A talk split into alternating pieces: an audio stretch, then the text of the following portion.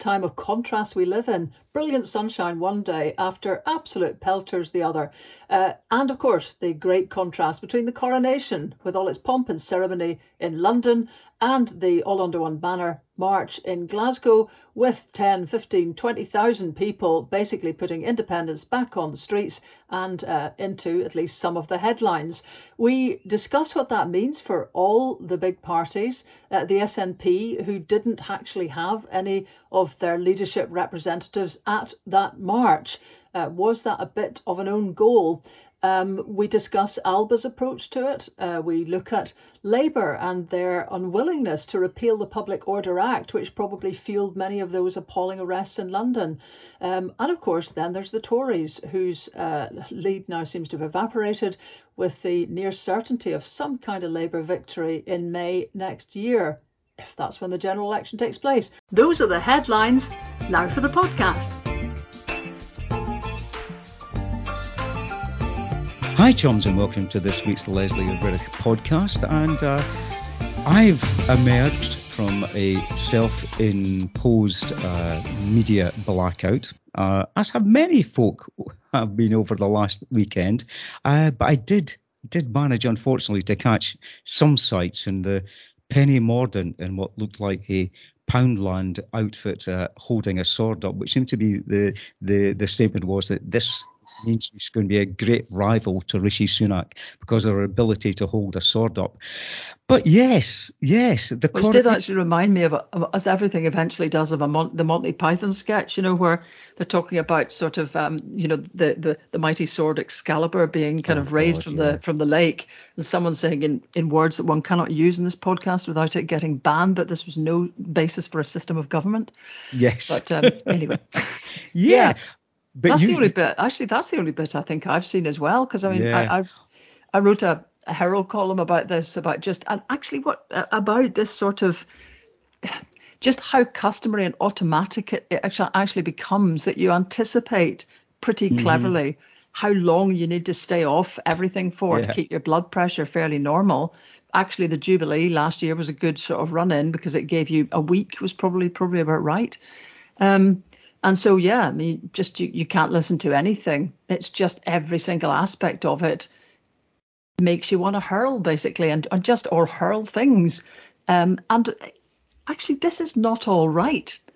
I mean, we've all got to the stage that we, you know, that, that's this is more than half of Scots, I would say, are either independent supporters, Republicans, generally progressives. I think that's a fairly safe thing to yeah. say, actually. So, I mean, half the Scottish population who pay a license fee and all the rest of it have just got to actually quietly pull our horns in, d- disappear from what is meant to be national, state, you know, media, uh, and just do something else completely. And you'd have to say social media probably for you know for a week every time there's a state event. And what is that saying? Because there's actually we now cannot participate in the big events of our supposed state. You know, yeah. and of course people will go, well, yeah, you know, I mean, like, yeah, and and actually that's been going on for such a long time. Nobody thinks that's a biggie, but it's a massive blinking biggie. I mean, again, not sorry to labour the point, but I was so struck coming back from Sweden that you know when I was there, um, and given that it was just after a big uh, night for them, Walpurgis night, I'm sure I'm pronouncing that badly, which is the night before May the 1st. May the 1st is a big, big day in Sweden and Finland, actually all the Nordics. Uh, they, they, there's a lot of flags up, just one flag. Yeah. You know, if I came back here and started noticing uh, what again is actually the case, everybody knows it. Most civic buildings have two flags you know so it's kind of like we are stuck between two worlds here. And because scotland doesn't have um, days off for st andrew's day or civic state functions uh, that, that, are the equivalent or as previously discussed an honours list or anything that's a kind of equivalent um, reflection a cultural reflection of a state we only have the option to be in British celebrations for which we with which we feel no uh, connection or allegiance, and quite the opposite, or we just have to sit out on the park on the benches. And so, actually, thank God for the All Under One Banner yeah. event because that let us all do something, you know, so that we were kind of almost marking the day in a way that was actually brilliant. I mean, of course, it poured with rain. I mean, mm. my God, it stayed off for most of the for most of the actual march, uh, which was quite something. And of course, got the little plucky hope up that you know it might be it might be just one of those good dry days. And as as people were kind of uh, just pouring into the park, into Glasgow Green for the speeches. Um, and just when everyone had properly assembled, there was just the most unbelievably torrential downpour, which actually shorted the um, the oh. audio system, which had been so painstakingly put together by Bruno, uh, who also helps us with the Time for Scotland stuff. He's, I mean, beyond excellent as a kind of operator. But he and his guys and the, you know, that all the cabling they'd done suddenly bang, there was just that moment everyone dreads when you've got thousands of people in front of you, thousands more pouring into the park, and suddenly there's no audio. So uh, I've never seen somebody run around more like a blue arse fly than Bruno checking every one of about five or six six massive speakers sitting up on stilts. So there was a ladder going up to check that one, a ladder going up to check the next one. Um, I mean, not so much that the crowd probably noticed because people were still pouring in and folk just started singing actually to kind of deal with it. Then the Saor Alba Pipers struck up. And, you know, it was a great example of sort of, you know, of, of cheery self help until finally, doggedly, um, they found the fault, got the thing jacked up again, and the speeches, you know, kicked off. So it was great, really great. I mean, a, a lot of people will have ifs and buts about everything in life. I've no ifs and buts about that at all. It was a great event. There was a big mixture of people. Um, the speeches at the end were interesting. Interesting that none of the Alba speakers basically put the boot into Humza Yousaf not being there. Um, and actually, I think a lot of people, perhaps with the point that was we raised last week with Michelle O'Neill going to yeah. the coronation, maybe a lot of people went, whatever.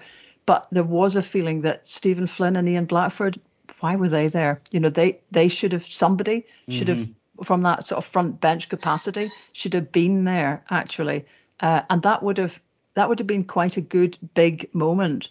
But I guess you know, there's the thing. It's as soon as you've got a, a, a kind of Alex Salmond there um, as as a kind of frontline Alba speaker, then that seems to be well i don't know who knows what the thinking of, yeah. of the snp is but of course there were snp speakers uh, present there was ash regan and joanna cherry of course they were the ones in the leadership yes. context who were the most critical of the snp leadership so you don't that doesn't get the snp leadership off the hook that um, you know people who were essentially quite critical of them were the only ones there to represent the snp and i mean just come on. It's just you, you know I don't know if the if if if Humza I'm sure it must be a tough gig being him, but you know there's there's so many points that need proving at the moment, and uh, one certainly is that this business of being an activist FM is something serious, and if it is, you have to deploy your people accordingly. So if you can't come, you just have to tell them, you know, they can't come and they're going to that rally, and you've got to mobilise the SNP to go. Yeah, well, I mean, it was George Kerevan. I mean, he he said exactly the same as you. He thought that the raw energy of the Yes movement definitely looked back, and it. It, the, the march passed the credibility test, you know, that, would anybody turn up, and they definitely did. What he did notice, and I mean, I'm not certain of having been on the, the Dundee one, he said there was a paucity of SNP banners, and I don't know if they were ever that prevalent. I mean, and if there were there were very few SNP, if any, banners. Is that such a bad thing? You know, I mean, that's from my from my perspective. What he did also well, say, I think yeah, that's yeah. I think that's true, and I think the thing is that well, all under one banner has been through various phases, and there's moments where some of the people in, ch- in charge of it have tweeted some things that have been completely mm. unacceptable for SNP supporters. Uh, it's great when everybody is able to exert a little bit of self discipline because it enables people to sort of come into the tent. Now, whether or not uh, up until then there's still been a suspicion about all under one banner that that rally possibly has helped dissipate, you know, that's a possibility. Yeah.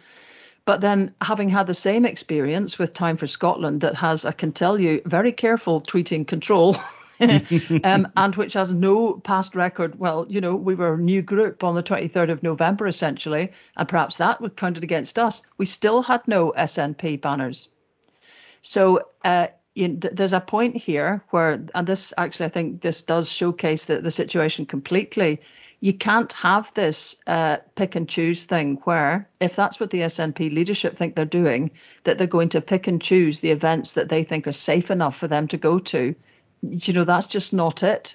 Uh, the, the, ones which are popular are the ones that you really have to fall in with um, and talk to people. It it kind of helps. So uh, I, I absolutely should be SNP banners because the yes banners are there absolutely in their multitudes, you know. Yeah. Yeah, but switching back, I mean, uh, is one of the the. I was actually quite uh, quite taken with the, the fact that the All Under One banner uh, left Glasgow Green in pristine condition, and I compared and contrasted that with the mess. And I never pronounced this properly. You'll be able to help me, Lesley, with your BBC background. Is it the Mall or is it the Mall? In London. I'm never never. I think it seems to be the mall. Uh, the mall, yeah. yeah. So yeah, they, they left it in an awful mess. The other thing to, to take a look at is the the policing that took place, and. Uh, we, have spoken on the podcast before about the Public Order Act, uh, which was which was passed uh, uh, just recently, and that was the first use of it, I believe, with these theoretical lock-on devices that uh, the Met arrested six members of Republic uh, on the basis that they they, they suspected that what they had with them were going to be lock on devices and they were going to disrupt this uh, very, very special occasion, despite the fact that the, these uh, people from Republic had actually negotiated and discussed with the Met for months beforehand about uh, engaging in peaceful protest. And uh, they were nicked, uh, they were arrested, and lo and behold, today, released without charge. And I believe that Graham Smith uh, from Republic is not accepting the apology and he's going to take legal action. Yes, and I mean it's it's a ridiculous situation. But I mean, as we I think we talked about with the uh, uh, when we were talking about Rishi Sunak, you know, trying to exclude potential awkward squad members of the Scottish press from his wee huddle yeah. after the conference. Um, that looked likely to be connected to a preceding event, which was the utterly ludicrous spectacle of puffing running cops running through the streets of London in a North Korean style uh, kind of evacuation of the streets so that this solitary car carrying the precious could actually move through the streets unimpeded by humans. Um, and I, I, mean, that was just so unprecedented, this kind of you, you, know weird motor American style motorcade type you know behavior in in in London you've got to see that there's a there's a sort of pattern here of just complete blooming paranoia now because London is a vibrant mixed city that doesn't support the Tory policies on practically anything. Yeah. And I mean people keep forgetting this, you know, when we castigate London as the head of all, you know, mm. well, let's be honest, Westminster, right? Um, you know, the actual city of London is generally a progressive, yeah, anti-Tory, pro-migrant, if you like, or sort of, you know, can't think quite quite the word, but you know, accepting of a mixed population because it is a mixed population. So that's the London that they've got on their hands. Um, it's also probably very pro-green and as as we're probably going to come on to, you know, areas in, in just around London have actually gone green unbelievably mm-hmm. in, ter- in the local elections. So there's there's a focus, you know, on the Extinction Rebellion stuff's been most active there. The Stop the Motorways people. So they've had all that protest because they're sitting, they're actually sitting with an unloved and unvoted for London, uh, Westminster government in the middle of a city that that thinks otherwise. Uh, so these, no wonder these guys are getting jumpy. But I mean, it's utterly ludicrous because, just as you say, these guys had done everything by the book in terms of liaising with the police and so on. And the question now, and it, apparently there will be an emergency question raised in the Commons today about this, um, is that quite evidently there was pressure on the police to arrest. Yeah. And that was, you know, whatever anybody wants to say about that, and the, the Met are sort of denying that this was a case uh, officially, but several behind the scenes cops have given off the record statements to London journalists suggesting that there was huge pressure on them to have arrests of, well, to have arrests and of anybody that looked like they were going to be awkward. And the evidence of that is the rushing through of the Public Order Act last week w- before mm-hmm. schedule, mm-hmm. so that that was all done hyper fast why was that done hyperfast if it was not to be used? And what signal would that send to the police that the basically the state is ru- rushing through stuff that lets you lift anyone who looks like they might lock on, um, other than exerting pressure. So it's it's a it's a terrible situation for them because with all the terrible situations that have already occurred within the Met, with with women having no confidence in their policing, with the discovery of just ingrained misogyny, racism, the full nine yards in that force, they've now got to add on to this that just the, the quite cynical removal from the streets of people who were simply going to exercise their democratic right to protest. Uh, so, and then you've got a set against that. I mean, it, it really is like two different worlds. On the All Under One Banner uh, march, I don't really, re- I can't really remember seeing police anywhere because, of course, it is incredibly well stewarded and it always has been self, if you like, self-policing. And happily, Police Scotland. I mean, I hope I'm I'm not corrected by things I couldn't see elsewhere in the march. Uh, you know, are there, but just stand right off. Uh, so I mean, it's like two different worlds now. We can organize a big march with, you know, you can argue 10, 15, 20,000, I don't know. Uh, and, and there's no harm in it. And basically, all you get are, you know, the biggest problem you got is the inevitable stumbling over the two wee dugs that, you know, you're always just, I don't yes. know what it is about me, but I'm always behind two oh, wee no. dugs. You're um, alone. And then folk hanging out of windows, you know, kind of with yeah. their brilliant signs and everything like that. It was cheery you know.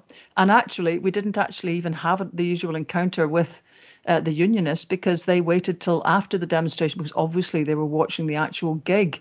Um, so that was a sad little affair, which uh, trilling back yes. to George Square, tens of thousands of yesers were just walking past the kind of 20 people perhaps mm-hmm. from that uh, kind of unionist demonstration. And then there was some bizarre um, in the middle of it all, some bizarre sort of semi council something or other. Again, we missed that because we were off at Glasgow Green, which does keep raising questions. I mean, th- look, this is how stretched Civic Scotland is that you know that, that, a council has to decide to do something like this when you know the bulk of its people would actually also be questioning deeply whether the coronation needed to happen at all i mean in the sense of there's every mm-hmm. every country that's got a, a monarch in europe uh, manages to have them uh, sort of put into place without needing a 100 million pound ceremony. Generally, the majority of new kings or queens, and there's a, t- a tiny remnant, a, uh, a rump of them. There's 27 countries in the EU, 21 are republics. Of the other six, half of them just get the king or queen to turn up in their parliament, you know, democratically elected, to swear an oath to that. So, you know, there's nobody does the, the fandango that went on, the ludicrous over the yeah. top fandango that we go in for.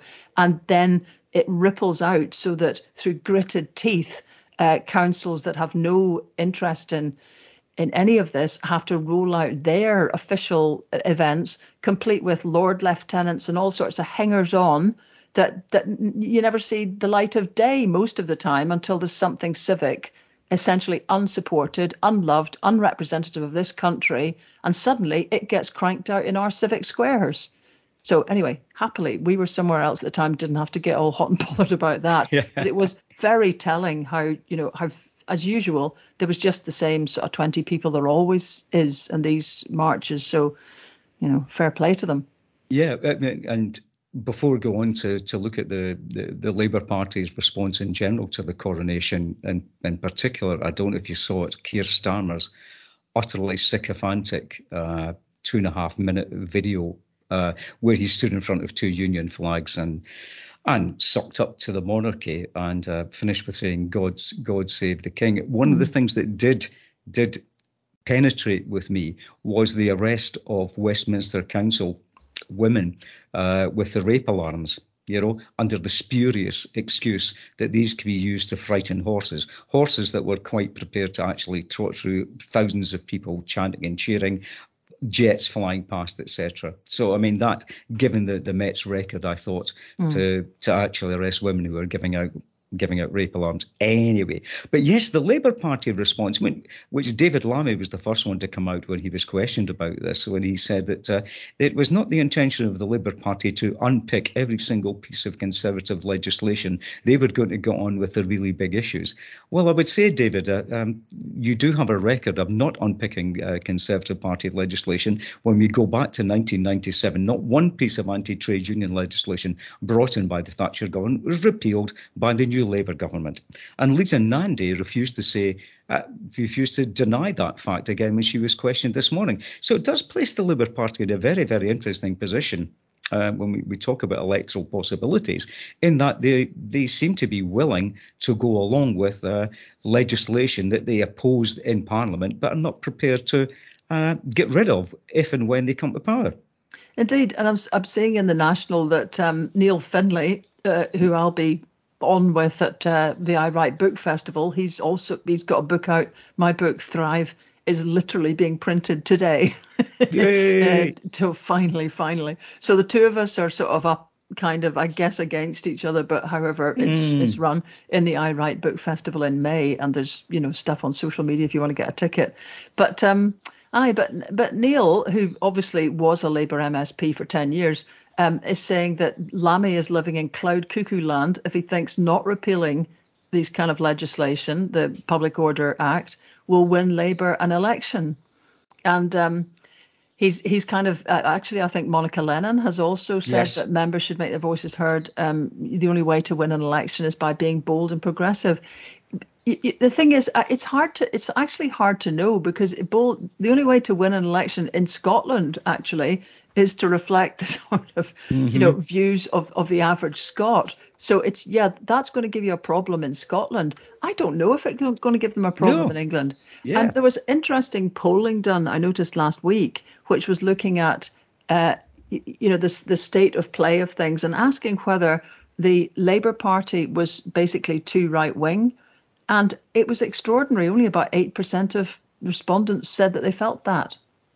So despite all the kind of you know shimmying around, if if if um, Keir Starmer is looking at those that polling, he's going to see that you know you can't hug the flag enough yeah. for for the kind of people they're looking for. It's not denting them. However, when they were asked about Rishi Sunak, I think there was something like 18 to 20 percent felt that he and the the the, the Conservative Party were too right wing. So uh, you know, there's there's the shock horror bit of it as far as where the centre, you know, the middle yes. England balance sits. And it is that this this is all kind of seems to be passing over the majority of people. However, um, the council elections once again though did did suggest that in particular seats uh, you know people are now disquieted so your average joe and josephine may not be registering deep worry about the Labour Party. But then that doesn't explain how the Greens have ended up with mid Suffolk, which I had to look for on the map actually, because I'm ashamed to say I don't know my English geography well enough. Um, first, you know, there they are. They're running that council, and they're the largest party in a neighbouring council. The Lib Dems, you know, did pretty well, such that Ed Davey has felt bold enough to call for a vote of no confidence in, um, that, yeah. in Rishi Sunak the, the, yeah. this afternoon. Look at that one. Yeah. Um, so, but the point nonetheless is, and of course, there's a big track record of this exactly this happening. If you're old enough, folks, you've seen it all. Uh, particularly with the Lib Dems, um, what happens is they do well in in uh, local elections, and as soon as you get to a general election and the polarization of forces, that sort of melts away, and you find yourself with you know less of a stushy than you'd expected. But nonetheless, here we are. You know, it's not it's not obvious how the election is going to play, except that obviously the Tories look now that they're going to lose. The question would be whether Labour has got enough welly and whether somehow people can get over the continuing lack of kind of fondness really for Keir Starmer to actually get a, a, majority in their own right, or whether they'll need support from one of the other parties, the SNP being a potential one, mm-hmm. but obviously the Lib Dems are somebody that just doesn't bite quite so much, being probably preferable. Yeah, I mean that, that, that seems to be the position because Stephen Flynn was questioned about this this morning when he said his three priorities, and I noted the priorities. He talked about. Uh, uh, the the cost of living being uh, being that was the first thing he talked about. The second thing he talked about was developing closer links with the with the EU and the reversing of elements of Brexit. And then he talked about the Section 30 order. And I thought that sequencing was not unintentional. He was then questioned about the fact of uh, what, what if Labour turned round and say no? And he did say that, you know, and it was a, I thought it was a fair point, but I'm not sure, actually sure quite quite how it's going to work out, was that uh, Sir Keir Starmer is so desperate so desperate to become prime minister, he'll say yes to anyone that gets him over the line. Because it, it, John Curtice came up with the fact that Labour has stayed steady from the 2022 local elections. It's the Conservatives who are five points down. Mm. And when Wes Streeting was on on uh, Sunday, he was asked about well, the success of the Lib Dems, the success of the Greens he came out with the, the, the, reason why the Labour Party will always stick to the first past the post system says, ah, well, you see, when it comes to a general election, people will have to make that choice, and the choice will be between Labour and Conservative. And at that point, people will revert back to Labour because it's a slightly worse choice, a slightly better choice than than voting uh, voting Conservative for those who are progressive. Yeah, um, but just coming back to the, the what Stephen Flynn had said, and it seems to be, you know, that's the line that's coming out through through various uh, bits about the SNP leadership. I mean, this talk of trying to kind of essentially reverse aspects of Brexit, um, mm. I don't see how that's. I mean, that's I, that's not possible. um, it, you know, that you you need to do a big one with that. Like, you need to, if you're really going to get anywhere, you need to apply to join the single market, to join the halfway house like Norway, Iceland, Liechtenstein, and Switzerland. Um, nope, Switzerland's not in it. Uh, so th- those three, that's what you have to do, which is kind of like it's going to happen over their dead bodies. They're just not going to do it. Okay, maybe there'll be some sort of bid put to sort of rejoin particular um, schemes, maybe like Erasmus, and there's a, another Horizon, I think, the academic funding one. Um, again, there's been a lot of pressure to, to do both of those, but I, am not sure that that even is going to be very easy. And it's not going to be big enough, probably, for the average person to feel any benefits from the big disbenefits that have resulted from Brexit. So it strikes me that these are sort of the, these are the lines that the, the SNP will attempt to use to to draw a distinction between themselves and Labour in the election. So these are being flagged up because they are they do you know they are things that cannot be done if you like. Yeah. Mm. Um, the Labour is there's no obviously uh, Keir Starmer's stuff is that he's straight on to dealing with the cost of living crisis. That in what he said, he's got you know plans immediately to give every local authority an, an, emergency budget or something to sort of basically turn around the local level of what they're up to. I'm not here to be a Keir Starmer uh, no. mouthpiece, but you know that's that's already pretty much on their agenda. You need to get much more focused on what you want to see happening, and of course for the SNP, there's always the danger that that begins to make you look like a British party again. I mean, this this is the difficulty for for a lot of people. Um, putting that putting the independence referendum third, okay, we get that there's half the population not in favour of independence, and there might be, uh, you know, a, a larger majority who don't want it sort of immediately. Not that that's what getting a Section 30 power is about. It's about having the power to ha- to to choose the right time to have the referendum. But um, I don't know that this will end up being the kind of, uh, you know, totally appealing cocktail that of policy that that can can really get you through the next election because there's too much trailing at the moment. Um, having spoken, I was at my cousin's uh, wedding as well last week, which was very jolly, and sat spoke to quite a few uh, folk from the islands. Actually, by gum, are they angry? Mm. I mean, beyond angry. Uh, they still support independence, but touch. I don't think they're going to be voting SNP. And and this is the point. It's like a miss is as good as a mile.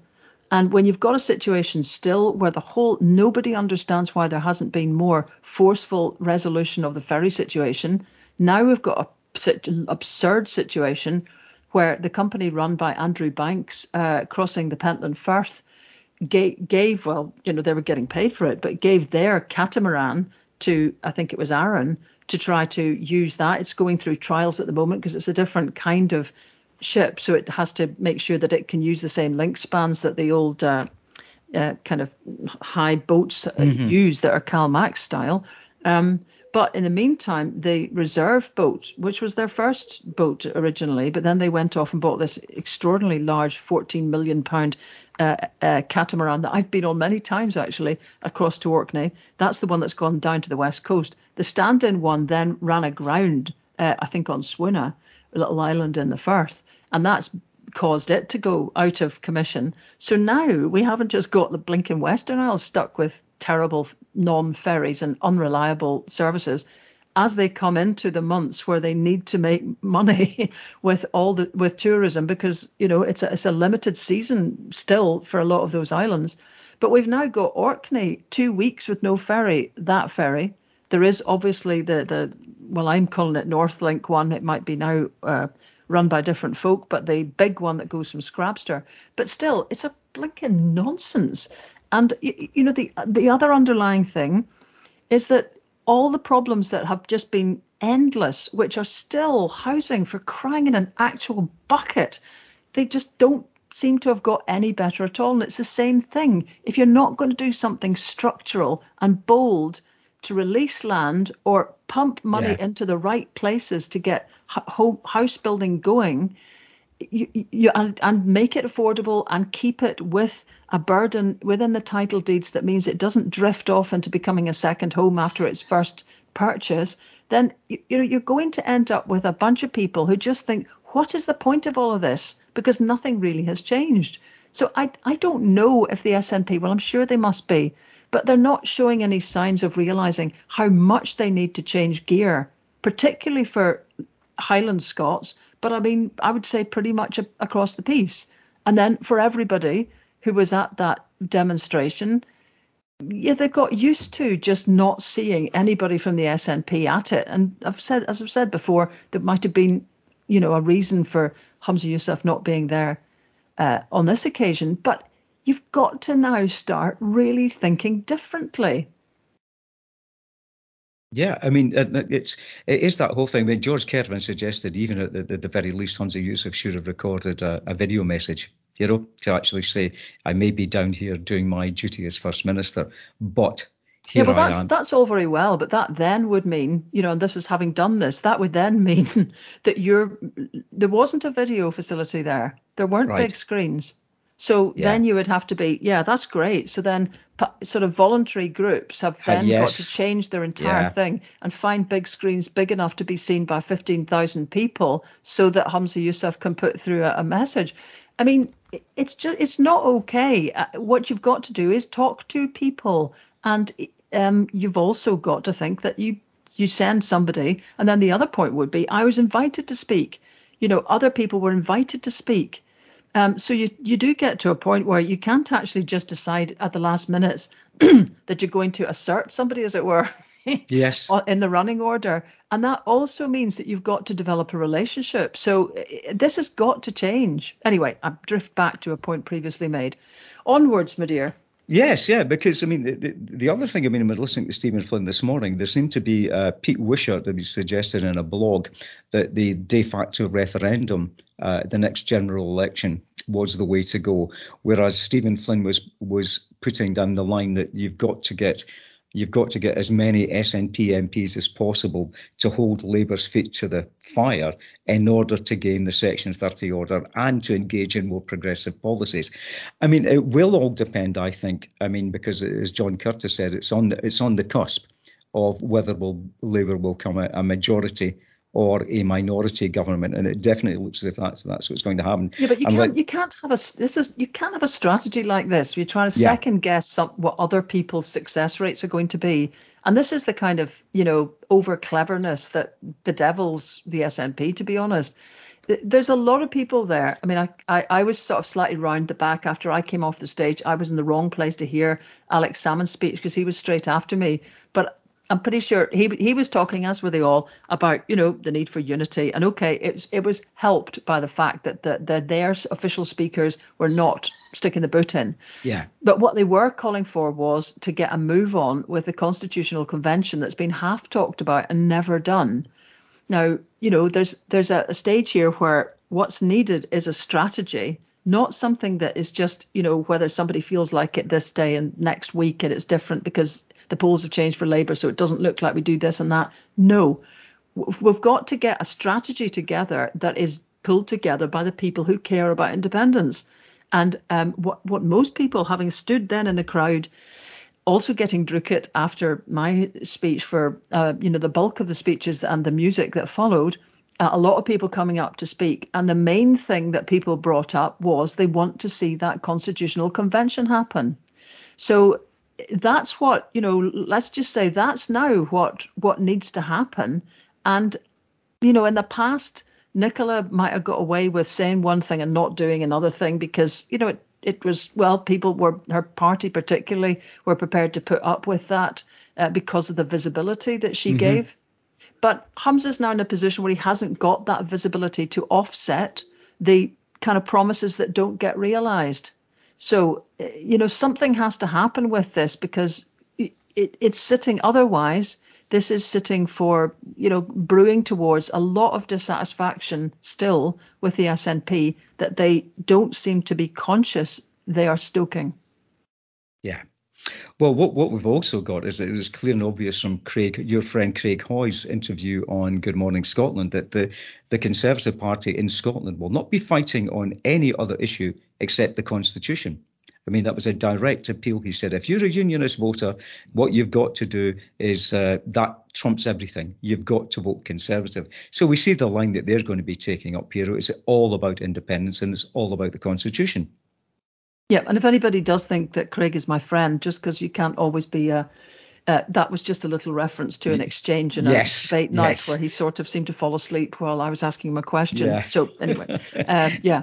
yes, totally. I mean, it will, it, and this is the problem for for the SNP. It will just be, you know, it, this is going to be 2017 all over again at this rate, where the Tories will always make an election about independence because their policies stink you know nobody yeah. hardly anybody supports especially with that with you know the, the their their the party from which they will not detach themselves uh, you know the mothership in westminster cruising cheerfully off to the far right um, and I mean, now even even sort of right wing commentators utterly appalled at what happened in London over the weekend. Yes. So you know the the, the kind of loss of civil rights uh, and the loss of the feeling of liberty within London is uh, is absolutely palpable.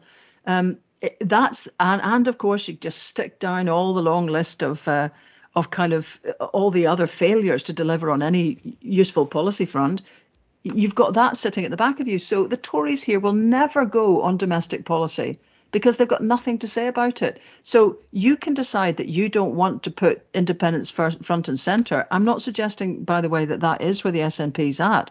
But if there's even the slightest thought that, of that, it's never possible. Never, ever, ever. Because it's the only reason the Tories will get any votes. So they will always have it on the table if it's on the table, is it the same old kind of same old same old offer of a sort of you know this is what we believe in and there's you know is there's still this difficulty? We've gone through a lot lately and to feel that all that we come up with is another sort of so-so call for everybody to yeah. back the SNP in the hopes that they can persuade the London government, you know, hold their feet to the fire. If I ever hear that phrase again uh, over things that they cannot possibly, will not politically give any inch on, like you know, improved relations with the EU, that's just not going to cut it, to use somebody else's phrase.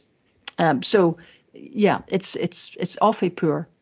Yeah, and meanwhile, this was the first uh, election in which the new voter ID, yet another let's put it this way, I'm going to put it nicely, restrictive practice introduced by the, the Conservative government, based on the fact that there had been a total of one, one case of personation in the I think 50 odd million votes that were cast over the past few years. And it, there were 20 times number that number of people turned away in one ward alone down in England. And uh, the voter ID, I mean, that is coming through the the next election as well. And I, I tried to troll through the figures, you know, just to see what voter turnout was like and comparing and contrasting uh, to see if that could be some kind of measure, you know, you know limited though it may be about what impact it would have. And I know, notice the, the Electoral Reform Society has already started collating anecdotal evidence of people being turned away. I mean, for wrong ID. Would you believe someone turning up with a photo ID of a police warrant card? You know, a, a semi police officer with photo ID. No, that's not acceptable. A nurse with an NHS photo ID. That's not acceptable. And people were being turned away willy nilly at at the at the the electoral uh, electoral places. And there were over, they reckon, 2 million people lacked appropriate photo ID, a grand total of 85,000 applications before the local election deadline. I mean, I would humbly suggest to the SNP and the Labour Party, if they're listening, uh, if you actually want to ensure that there's some way, shape, or form a fair representation of the, the type of person who would be excluded. The Electoral Reform Society is, is pretty mealy mouthed in that, but it's been very directed with people from poorer and working class backgrounds and ethnic backgrounds who are going to be excluded from this. I would actually start to see a campaign to get people registered to get the appropriate voter ID, which can be gained through government um, through government sources.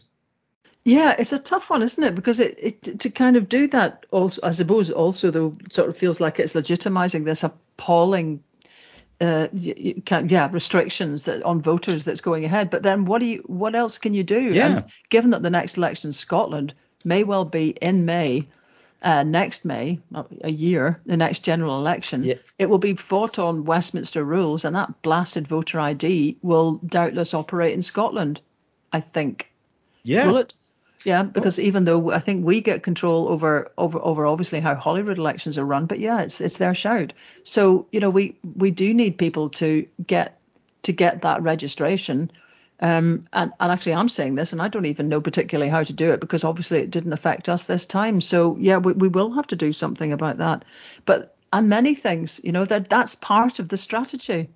This is where if you had everybody coming together, you would get a wholehearted strategy between yes groups the yes parties.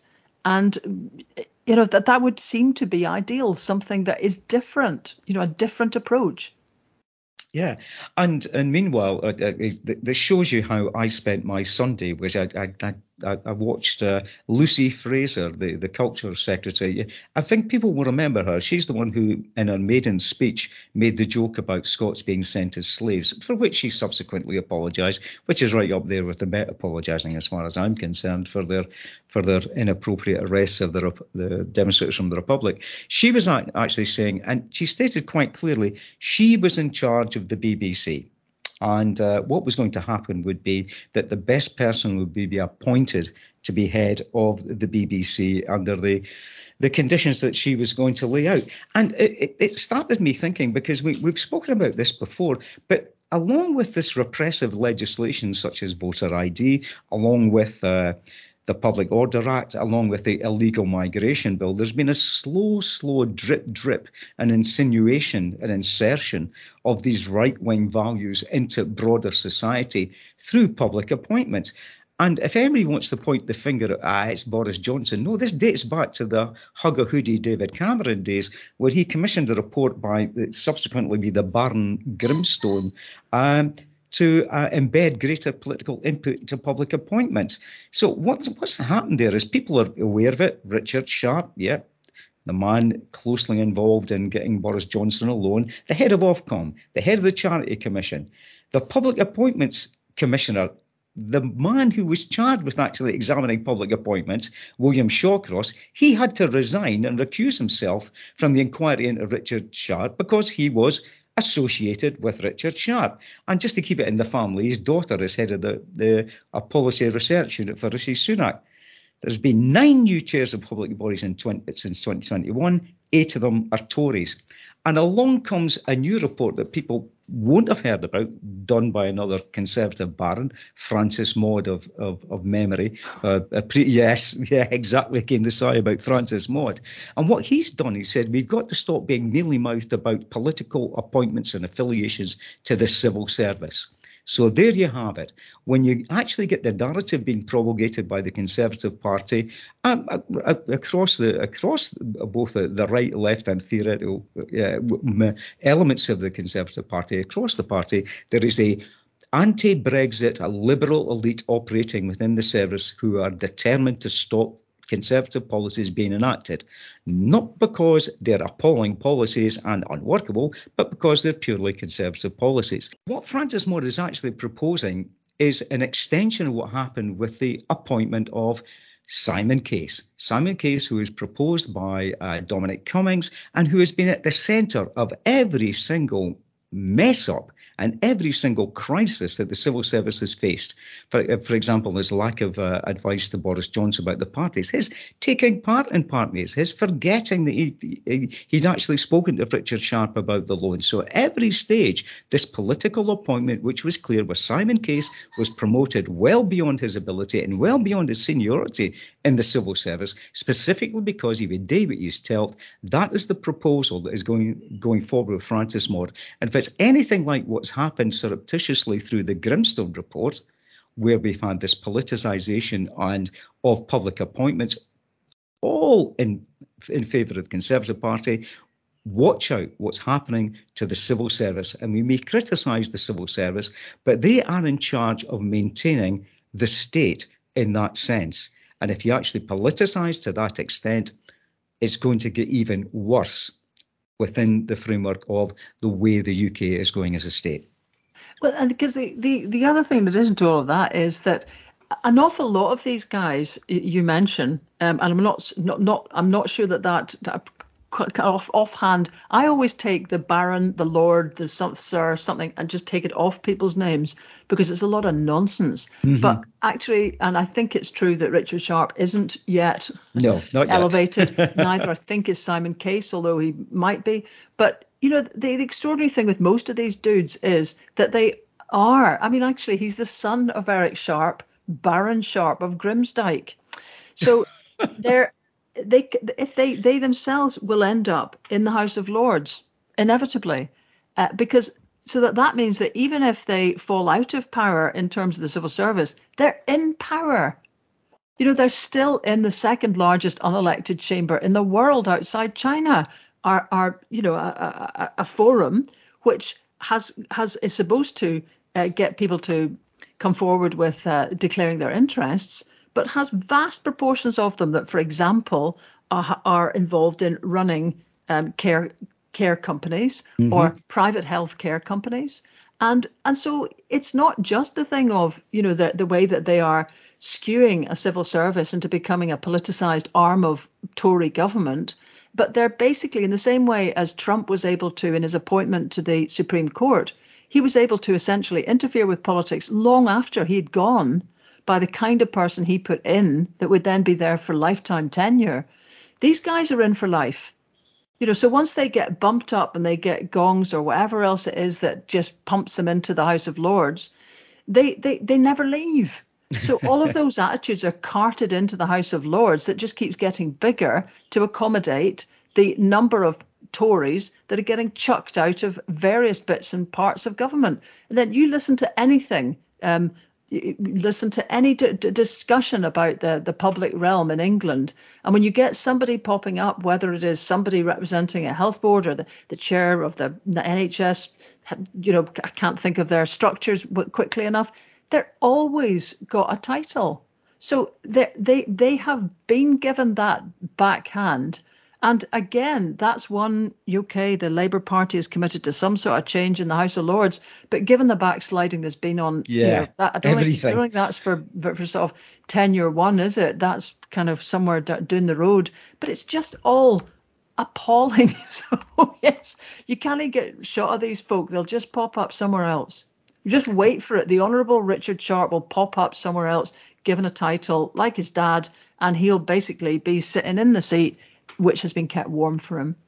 Yeah, and it kind of brings us back to the coronation there, because one of the major aspects of it that is often forgotten about, which is which, if anybody paid attention to it, I did from that that hands off distance, was the fact that it is a religious ceremony. It is the uh, it is the installation of the monarch as the head of the Church of England and anointed as such. And what we've always got to remember is that uh, we uh, we along I think with the Iran are the only two countries which actually have religious representatives, the Lords Spiritual, who are all Church of England archbishops, in the House of Lords, actually sitting there, engaging in debate and engaging in voting on uh, our political futures. So it is embedded within that framework. And, and I do know that w- within the House of Lords, uh, despite my distaste for it, they they've actually been progressive on some issues. But it does actually just actually throw into sharp relief the utter stupidity and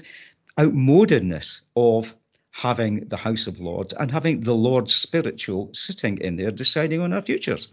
Yeah, and actually, um, Kyle Arnott got in touch with us, a listener, um, to say that he assumed it would be talking about the monarchy and had a letter published in the National pointing out that actually Scotland has historic precedent of somewhere between a monarchy and republic, um, in that during the wars of independence, Scotland chose a guardian to lead the nation, um, and that independent Scotland could choose to retire the current royal family and elect a guardian again, um, uh, which is okay, except that it mm-hmm. wasn't really the people that were choosing much in the wars of independence. No. let's be honest, it was the you know it was the nobles, and I think we're past that now.